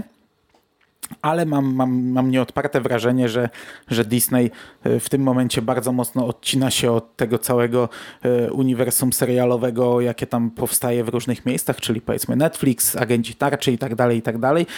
Możliwe, że to dalej jest MCU, tacy Agenci Tarczy, chociaż ja tego nie widzę, ale mam wrażenie, że teraz oni skupią się na tych swoich serialach i to dość spójnie będzie mimo wszystko wyglądać, ale dla zwykłego odbiorcy będzie to coś dziwnego, no bo chociaż wiesz, lata temu było zapowiedziane, że Gwiezdne Wojny wprowadzą rewolucję w tym, że będzie w ogóle coś na skalę niespotykaną do tej pory, że będą się tak przeplatać. No i spoko, powiedzmy, że się trochę przeplatają, nie? Znaczy zrobili coś na skalę niespotykaną, aczkolwiek nie jest to jakoś nie wiadomo jak spójne, ale znaczy nie, źle mówię, że spójne. Gwiezdne Wojny są po prostu inne. To nie jest taki serial jak MCU, tylko każdy film o czym innym, serial o czym innym i po prostu jakieś tam zależności pomiędzy tym występują, że na przykład, nie wiem, Saw Gerrera zadebiutował w serialu, potem pojawił się w filmie, że nagle w filmie pojawia się Darth Maul, widzowie w ogóle nie wiedzą skąd, bo przecież zginął, a żeby się dowiedzieć skąd, to byś musiał obejrzeć Wojny Klonów, nie? Tego typu rzeczy. To są rzeczy, których do tej pory nie było na relacji kino-telewizja. Wydaje mi się, że tu pójdą trochę dalej, bo jednak, tak jak mówię, MCU jest spójniejsze i teraz dużo postaci z kina przejdzie do telewizji, a to wcale nie jest powiedziane, że nie będą dalej w kinie. Wydaje mi się, że to będą nadal rozłączone rzeczy, czyli nie będzie tak, że musisz obejrzeć serial, żeby zrozumieć film, bo to by było raczej nie do przejścia. Coś takiego, ale... Ale no będzie to coś nowego i ja z jednej strony jestem podekscytowany, bo lubię takie rzeczy, z drugiej strony mam też sporo obaw i nie wiem, czy to zaakceptuję, szczególnie, że jak za chwilę przejdziemy do omówienia kilku tam seriali, o których już się trochę dowiedzieliśmy, to też widać, że będą eksperymentować z formą i z klimatem i tak jak przy Gwiezdnych Wojnach to kupowałem, że tutaj nie wiem, gatunkowo trochę pójdą w innym kierunku, tak MCU do tej pory było na tyle spójnym tworem, że nie wiem, czy będę to kupował. Wiesz co, dotknąłeś bardzo ciekawego elementu tego budowania czwartej fazy, czyli to, że wygląda na to, że seriale trochę będą eksperymentowały i z formą, i z tematyką, i z treścią. No bo po pierwsze, tak przechodząc do konkretów, to my tak po prawdzie... Ku mojemu w sumie nawet zaskoczeniu, ja Ci powiem, dostaliśmy w zasadzie bardzo mało jakichś nowych informacji. Natomiast takim clue było to, że do tych seriali, które były już zapowiedziane, doszły nam 3 kolejne i to będzie She-Hulk, Moon Knight i Ms. Marvel. No i już dobór tych tytułów wskazuje, że Marvel trochę decyduje się w końcu podjąć ryzyko, bo myślę, że żadna z tych postaci nie jest na tyle popularna, rozpoznawalna i wiesz, ikoniczna, że tak powiem, żeby sama napędzić jakieś produkcje telewizyjne, żeby wiesz, ktoś kupił platformę tylko i wyłącznie dla tego tytułu. No przynajmniej tak mi się wydaje. Tylko to bardziej to są raczej dla komiksiarzy rzeczy, bo zwykły zjadacz chleba totalnie nie kojarzy na pewno Moon Knighta czy Ms. Marvel. Wydaje mi się, że zwykły odbiorca to w ogóle nie będzie czaił, czy Kapitan Marvel, co to Ms. Marvel, co to Kapitan Marvel. Nawet ktoś, kto siedzi trochę w komiksach, może się z tym mylić. W przypadku She-Hulk to też tutaj dochodzi chyba taka kwestia, że Universal ma prawa do filmów z tą postacią i oni filmu nie mogli zrobić, więc zrobią serial. Chyba coś takiego mi się obiło o uszy. Ja powiem Ci, że znam minimalnie te postacie, a jednak w komiksach trochę siedzę. She-Hulk nie znam w ogóle z jej samodzielnych tworów, tylko jej występy w innych seriach. Ms. Marvel no liznąłem tą nową i w sumie się cieszę, że to powstało i nawet szkoda, że nie do kina, bo bym z przyjemnością popatrzał, jak internetowym krzykaczom pękają dupy, bo jakby się dowiedzieli, o czym to jest w ogóle i kim jest ta postać, to o Jezus Maria, co to by się działo. Moon Knighta ja nie znam. I tu się przyznaję bez bicia. No, ale to jest właśnie to ryzyko, o którym ja wspominam, bo ja She-Hulk też nie znam i ja nawet Ms. Marvel tej nowej nie liznąłem. Wiem jakby mniej więcej o czym jest ten komiks. Też kojarzę, że on się cieszy bardzo dużą popularnością, szczególnie podobno wśród młodych czytelników, więc to też nam pokazuje, że pod tym kątem pewnie też trochę Disney będzie eksperymentował, żeby do różnych grup wiekowych i do różnego targetu te produkcje swoje kierować. I to jest akurat dla mnie fajne, bo na przykład patrząc na te 3 seriale, no to mówię, wygląda mi na to, że każdy z nich będzie naprawdę odmienny klimatycznie, bo przecież Moon Knight to te komiksy, które chociażby w ostatnim czasie w Marvel Now żeśmy dostali, no to był gotowy materiał na serial przecież. Tam mieliśmy do czynienia z takimi komiksami, które stanowiły takie gotowe antologie z jakąś tam myślą przewodnią i pod tym kątem, wiesz, ja totalnie widzę to jako serial telewizyjny i to może być coś kapitalnego, bo możemy dostać, wiesz, coś, co jest skrzyżowaniem horroru z jakimś tam mroczniejszym thrillerem, z bardzo fajną, intrygującą postacią. Jeżeli ktoś z głową do tego podejdzie, to możemy naprawdę super rzecz dla nieco starszego odbiorcy dostać. Z drugiej strony dostaniemy pewnie taką bardziej młodzieżową Ms. Marvel, no i She-Hulk, która jest dla mnie kompletną niewiadomą, no bo mówię, nawet nie za bardzo się orientuję, w jakim klimacie to może być produkcja, no bo ja też komiksów nie znam z tą bohaterką, także no ciekawie, jak to wszystko będzie pożenione. Okej, gdzieś tam wyczytałem, że te seriale, każdy z tych seriali ma się jakoś łączyć z filmem, żeby to nie było tak całkowicie oderwane, tylko mimo wszystko połączone i tam przewidywano, że Moon Knight ma się łączyć z Blade'em, Ms. Marvel ma się łączyć z Kapitan Marvel 2 i też były takie przypuszczenia, że Blade i Kapitan Marvel pewnie zainicjują piątą fazę MCU, skoro te trzy seriale mają być na końcu. Ja to kupuję, wiesz co, ja chyba nie wiem nawet, czy nie bardziej kupuję to teraz świeże budowanie uniwersum niż przerzucanie teraz postaci z filmów do seriali. Na pewno bardziej czekam na wszystkie te trzy seriale niż, nie wiem, na serial o Lokim, powiedzmy, nie? Czy też na, no okej, Falcon i Winter Soldier, to może być spoko, ale na przykład gdy dowiedzieliśmy się, o czym będzie Vision Wanda, no to ja totalnie nie widzę tego serialu. I to tak totalnie. WandaVision, przepraszam. Bo okazało się, że to będzie serial w klimacie lat 50. Będzie sitcomem porównywanym do Dick Van Dyke Show, czyli komedii familijnej z lat 60. I na D23 pokazano pierwsze plakaciki.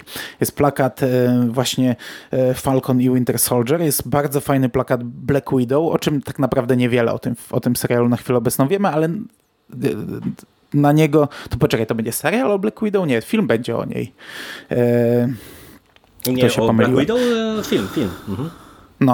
No i pokazano plakat do Vision Wanda, WandaVision. I no i on właśnie wygląda jak zdjęcie z familijnej produkcji z lat 50. Ale jak jakiś taki, wiesz, zdjęcie wycięte z jakiegoś propagandowego plakatu. I ja tego nie widzę. No ja tego totalnie nie widzę jako część, wiesz, większej całości. Ja rozumiem, że to może być jakaś wizja, że wiesz, Wanda jest tam romansuje z magią. Rozumiem, że Doktor Strange może ją gdzieś wysłać do jakiegoś wymiaru.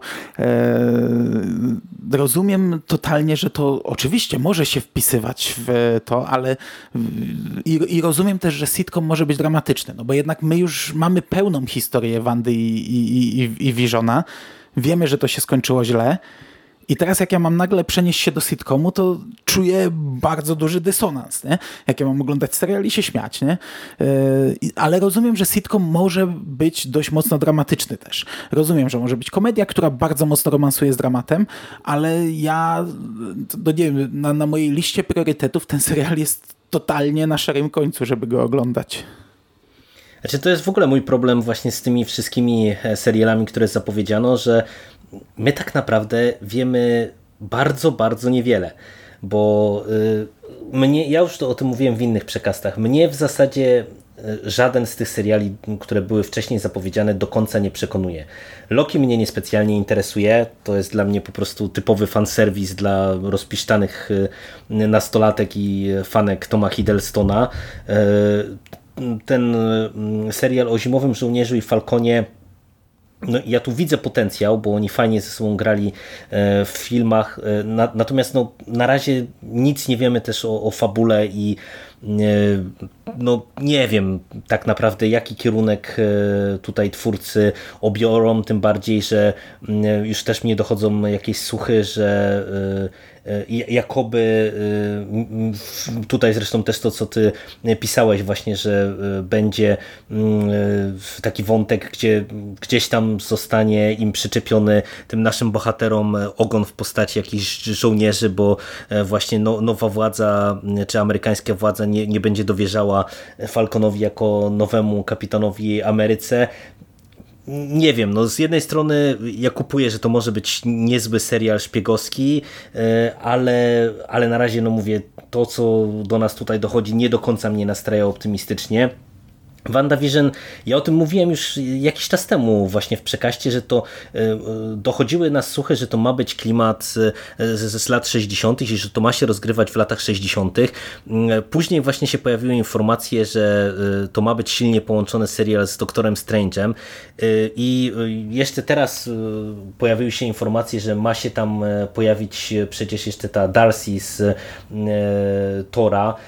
No, to są wszystko tak niespójne dla mnie informacje, że ja kompletnie nawet sobie w głowie nie jestem w stanie ułożyć, co my tutaj mamy dostać, nie? No bo okej, no tak jak mówisz, to może być jakaś tam wizja, może być jakieś, nie wiem, przeniesienie się w czasie, albo nawet coś, co Wanda po prostu zrobi w swojej głowie, no bo przecież w komiksach też były takie motywy, gdzie ona tam miała jakieś urojone dzieci i tak dalej i w ogóle cały związek z Visionem rozgrywała w swojej głowie, więc okej, można to tak poprowadzić, no ale gdzie Doktor Strange, gdzie Darcy, gdzie tam jakieś inne postacie, które są wymieniane, no nie wiem, dziwaczne są naprawdę te informacje. No i tak w zasadzie o tych serialach, no mówię, ja liczyłem, że po tym D23 dostaniemy coś więcej z tych informacji, a wiesz, a tu o Hawkeye'u nadal nie wiemy nic. Tak naprawdę no, o tych wszystkich serialach, no poza tym, że Loki ma mieć 6 godzin, to też nic się prawie nie dowiedzieliśmy. Dziwne to dla mnie było. No, także... Nie, ja jestem anty-Loki, ale to głównie dlatego ja nie za postać, bo tak jak Sik często postać krytykuje, bo jej nie lubi. Ja w sumie rozumiem ruch, nie? Bo Loki miał dużo fanek. No nie, ale ja totalnie rozumiem. Ale ja jestem na nie, jeśli chodzi o to multiversum trochę. Tak jak ja to kupuję w Avengersach. Jestem naprawdę fanem i to moglibyśmy teraz pół godziny porozmawiać, bo ja jestem w stanie już chyba wszystko obronić w Avengersach. Totalnie kupuję ten motyw przenoszenia w czasie, pomimo tego, że w samym filmie on jest skomplikowany i trochę trzeba sobie pogłówkować, żeby to przemyśleć, to mi się on bardzo podoba, ale następstwa tego, coś czuję, będą tragiczne dla MCU, bo teraz już wszystko można wkleić w MCU, no wszystko. No, będą chcieli X-Menów, to równie dobrze mogą sobie wziąć te 10 filmów X-Menów i powiedzieć, że to się dzieje w alternatywnej rzeczywistości, nie? Aczkolwiek nie wiem, po co by to mieli robić, no ale jakby chcieli, to by mogli, nie? Sony może teraz nakręcić 5 filmów o Spider-Manie, potem się dogadają, Spider-Man wróci, to co nakręciło Sony będzie się działo w jakimś innym czasie po zmianie czegoś, nie? No, wszystko może, to teraz może taki chaos powstać i dla mnie Loki to jest pierwszym tym pierwiosnkiem zapowiadającym coś złego, dlatego ja jestem trochę na nie, jeśli chodzi o serial o Lokim. No ale tak jak mówisz, no o innych rzeczach nic nie wiemy. O Hawkeye'u bym się z przyjemnością czegoś dowiedział, bo w sumie na ten serial czekam. Nie wiem, kiedy oni będą to promować. W sumie co tu promować? Zacząłem tę dyskusję od tego, że seriale się promuje trochę inaczej, więc gdy będą miały wychodzić, to się pojawi promocja w odpowiednich miejscach. No ale tak jak mówisz, no, wiele się nie dowiedzieliśmy po tym D23. No i też się niewiele dowiedzieliśmy tak naprawdę filmowo, bo z konkretniejszych informacji, no to tak jak mówisz, został zaprezentowany pierwszy plakat do Black Widow. Ty mówisz bardzo fajny, ja jestem trochę na mech, tak, ani dobry, ani zły. Powiedziałem, że bardzo fajny? Powiedziałem tak. Chyba, że czekam na film. A no dobra, no spoko.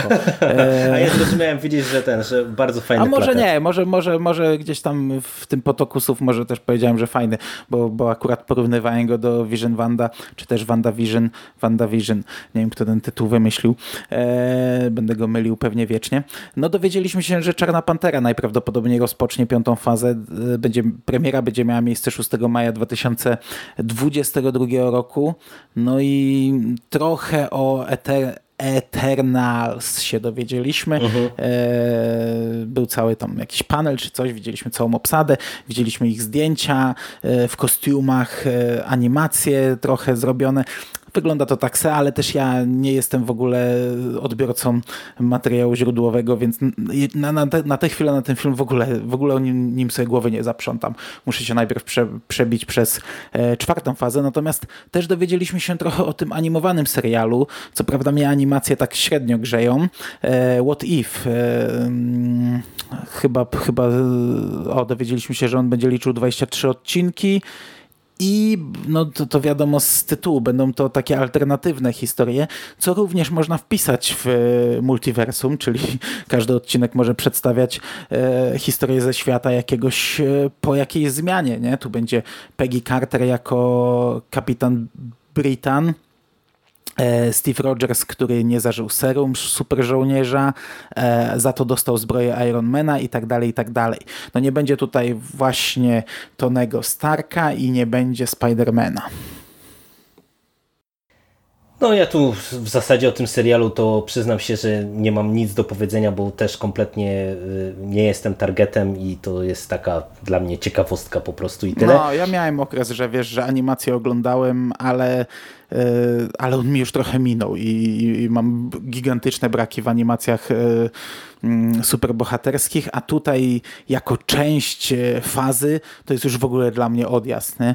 Mieliśmy do tej pory spójne uniwersum kinowe, teraz czwarta faza się rozdzieli na kinowo-telewizyjne, niby spójne uniwersum, totalnie pod względem formy i treści różne, a jeszcze do tego dochodzi animacja, która jest zbiorem 23 odcinków, co by było gdyby, i ona jest częścią tej fazy i ona jest częścią tego uniwersum. I teraz wracając do początku tej naszej dyskusji o Marvelu, kto teraz ma w ogóle skumać, że Spider-Man nie jest częścią tego uniwersum? No naprawdę tylko psychopaci, którzy życia nie mają. No.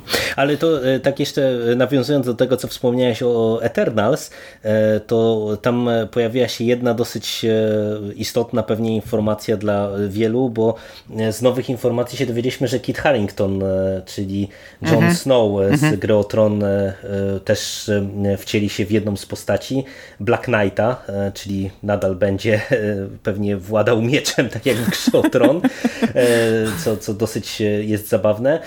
No ale to jest w sumie ciekawa rzecz, bo to jest kolejne dosyć duże nazwisko. No to może nie jest jakiś wybitny aktor z wybitnymi osiągnięciami, no bo raczej w tych filmach, co on tam grywał poza Grą o Tron, to niespecjalnie może dobre recenzje zgarniał, ale to zawsze jest jakieś duże nazwisko, wydaje mi się, no bo jednak Gra o Tron to ostatnie lata to ciężko było o głośniejszy serial. No i tak jeszcze nawiązując do Eternals, to jak zobaczyliśmy te kostiumy i to wszystko, to ja totalnie nie rozumiem, po co oni to robią, nie? To dyskutowało się te parę lat wstecz o tym, że Strażnicy Galaktyki to było duże ryzyko, nie? Że gadający shop i tak dalej, i tak dalej. Ale kurczę, no tamto to mieliśmy po prostu parszywą 12, tylko parszywą 5 w kosmosie i tak naprawdę, no mimo wszystko wydaje mi się, że to no przy dużych ryzykach związanych tak naprawdę z koniecznością sporego budżetu, żeby to wszystko sensownie pokazać, no to pod wieloma względami to było coś, co ja rozumiałem, że jako element MCU się może sprawdzić, ale tych Eternals to kompletnie jakby nie widzę, nie? Mają w sumie głośne nazwiska, ale to na razie wygląda na coś tak bardzo odklejonego, a tym bardziej, że właśnie nawiązujesz do tego już któryś raz dzisiaj w tej naszej rozmowie, ich nikt nie zna. No ja tak naprawdę myślałem, że to jest mój brak w wiedzy, jeżeli chodzi o Eternals, ale Krzysiek z Myszmasza popełnił bardzo fajny post o Eternals, w którym tak naprawdę wskazuje, że to jest drużyna, której w ogóle nikt nie zna. To tak po prawdzie, nie? I jest bardzo mało wykorzystywana komiksowo i dlaczego akurat zdecydowano się sięgnąć po nich? Nie wiem, czy chcą kolejne podejście do tych nieszczęsnych Inhumans zrobić, albo jako jakichś alternatywnych Inhumans, no bo przecież kilka razy się do tego przymierzano i za każdym razem to zdechło. No ale tak czy siak wygląda to mi na tak bardzo egzotyczny projekt, że już chyba bardziej to by nie mógł wyglądać, nie? Znaczy dla mnie na chwilę obecną wygląda totalnie nijako, no bo Guardiansów też mało ludzi znało przed filmem, ale to był fantastyczny ruch i coś, co pchnęło kino superbohaterskie po prostu o mile, nie? Coś, co dało takiego kopa filmom superbohaterskim. A tutaj jak ja patrzę na to zestawienie tych nijakich twarzy w totalnie nijakich kostiumach, wszystkich wyglądających tak samo totalnie nijako, to ja nie czuję nic patrząc na to. No, ja mam podobnie. Też kompletnie mnie ten projekt nie rusza, no ale zobaczymy, jak jakieś szczegóły w ogóle poznamy, z czym tutaj tak naprawdę będziemy mieli do czynienia. No i ja jestem przede wszystkim też bardzo zaintrygowany tym, jak oni chcą to wszystko wpasować w większą całość, no bo no mają co z czym kleić. Okej, to już tak powoli podsumowując. Samo D23... wiesz co, dla mnie ta impreza przeleciała gdzieś obok. Ja w ten weekend nie bardzo mogłem śledzić newsy i w ogóle nie czułem hype'u, nie żyłem tym. Gwiezdne Wojny śledziłem, ale Marvela to potem gdzieś tam sobie doczytywałem, dowiadywałem się. I tak jak mówisz, no niewiele się dowiedzieliśmy. Gwiezdnowojenny hype może nam trochę podkręciło, marvelowski niekoniecznie, wręcz przeciwnie, mnie trochę przyhamowało i mam bardzo duże obawy i nie wiem, czy po tej czwartej fazie nie będę czuł gigantycznego rozczarowania, ale no to jest tam, wiesz, gdybanie, zobaczymy. Natomiast sama impreza mimo wszystko nakręciła, wiesz, odniosła sukces w moim przypadku taki, że no w ogóle nie ma możliwości, żebym nie kupił Disney Plus, nie? Co prawda nawet nie brałem tego pod uwagę, żebym tego nie wykupił, jak już będzie taka możliwość, ale no to będzie rzecz dla mnie, nie? To będzie rzecz chyba, która u mnie przebije wszystko, wiesz. Ja raczej oglądam głównie Netflixa, pomimo tego, że mam HBO Go, mam Amazon Prime, ale siedzę głównie w Netflixie. Netflixa wziąłem przez Daredevila i przez budowanie uniwersum komiksowego. Zostałem z nim dlatego, bo to fajna platforma, no ale teraz Disney Plus będzie miał... zabierze mi dużo życia. Znaczy, no, dla mnie to jest... też raczej dosyć oczywisty ruch, ale ja ostatnio tak stwierdziłem przy okazji dzieciaków, że Disney już zabrał w zasadzie wszystkie swoje filmy pixarowskie i disneyowskie ze wszystkich platform, bo tam już ostatki chyba się tylko jeszcze utrzymują na Netflixie czy na HBO Go i patrząc pod kątem, wiesz, rosnących dzieciaków i nie wiem, ich też fascynacji Gwiezdnymi Wojnami i tak dalej, no to tak jak mówisz, no jeżeli tylko ta platforma zawita do Polski, miejmy nadzieję, że jak najszybciej, no to wygląda na to, że to będzie dosyć oczywisty ruch, żeby się w nią zaopatrzyć, tym bardziej, że no i ta biblioteka historyczna jest bogata, jest w czym przybierać, no i widać, że też Disney ma pomysł, jak zapełnić tą platformę nowymi treściami.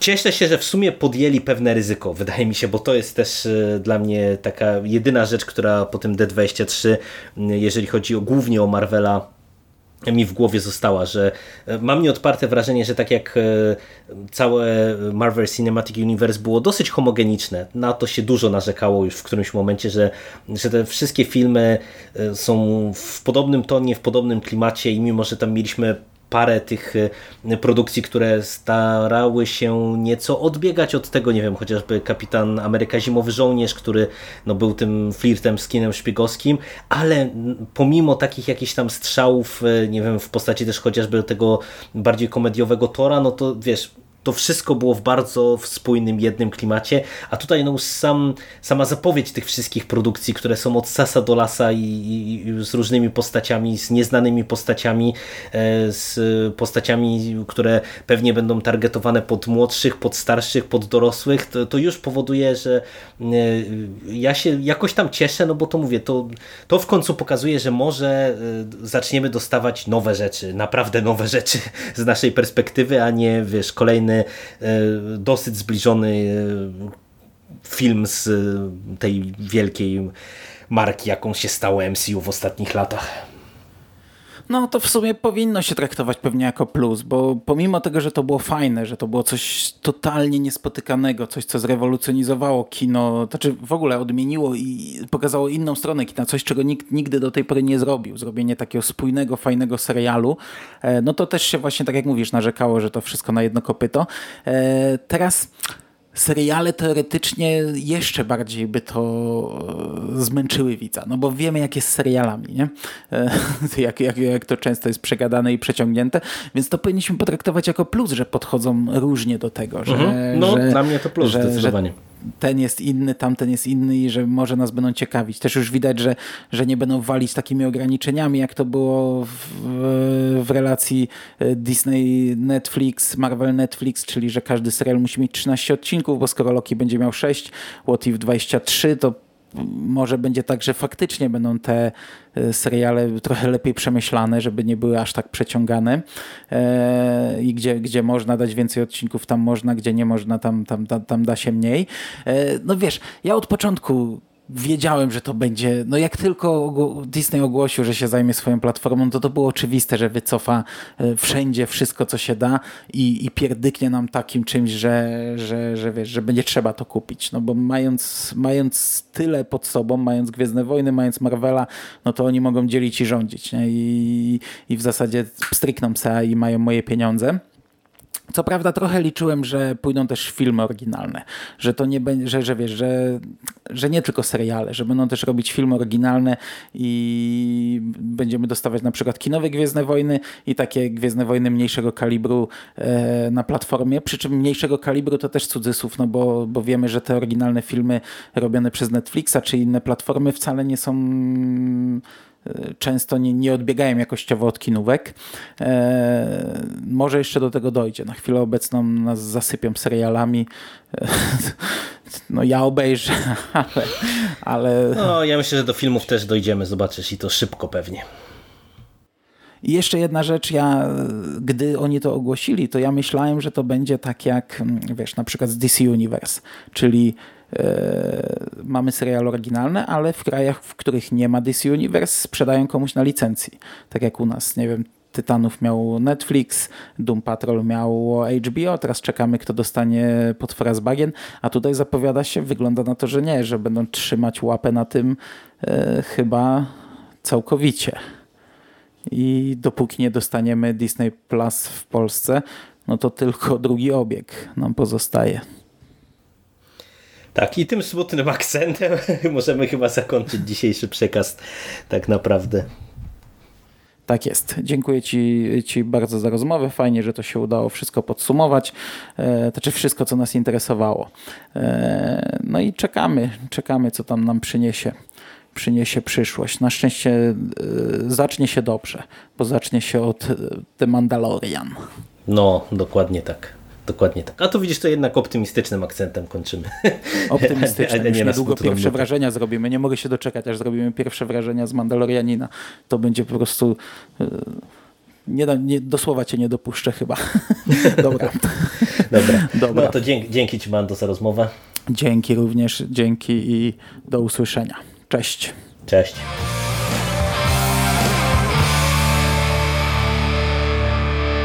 You finished? That's it, man. It's game over, man. It's game over. What the fuck are we gonna do now? What are we gonna do? It's over. Nothing is over! Nothing! You just don't turn it off!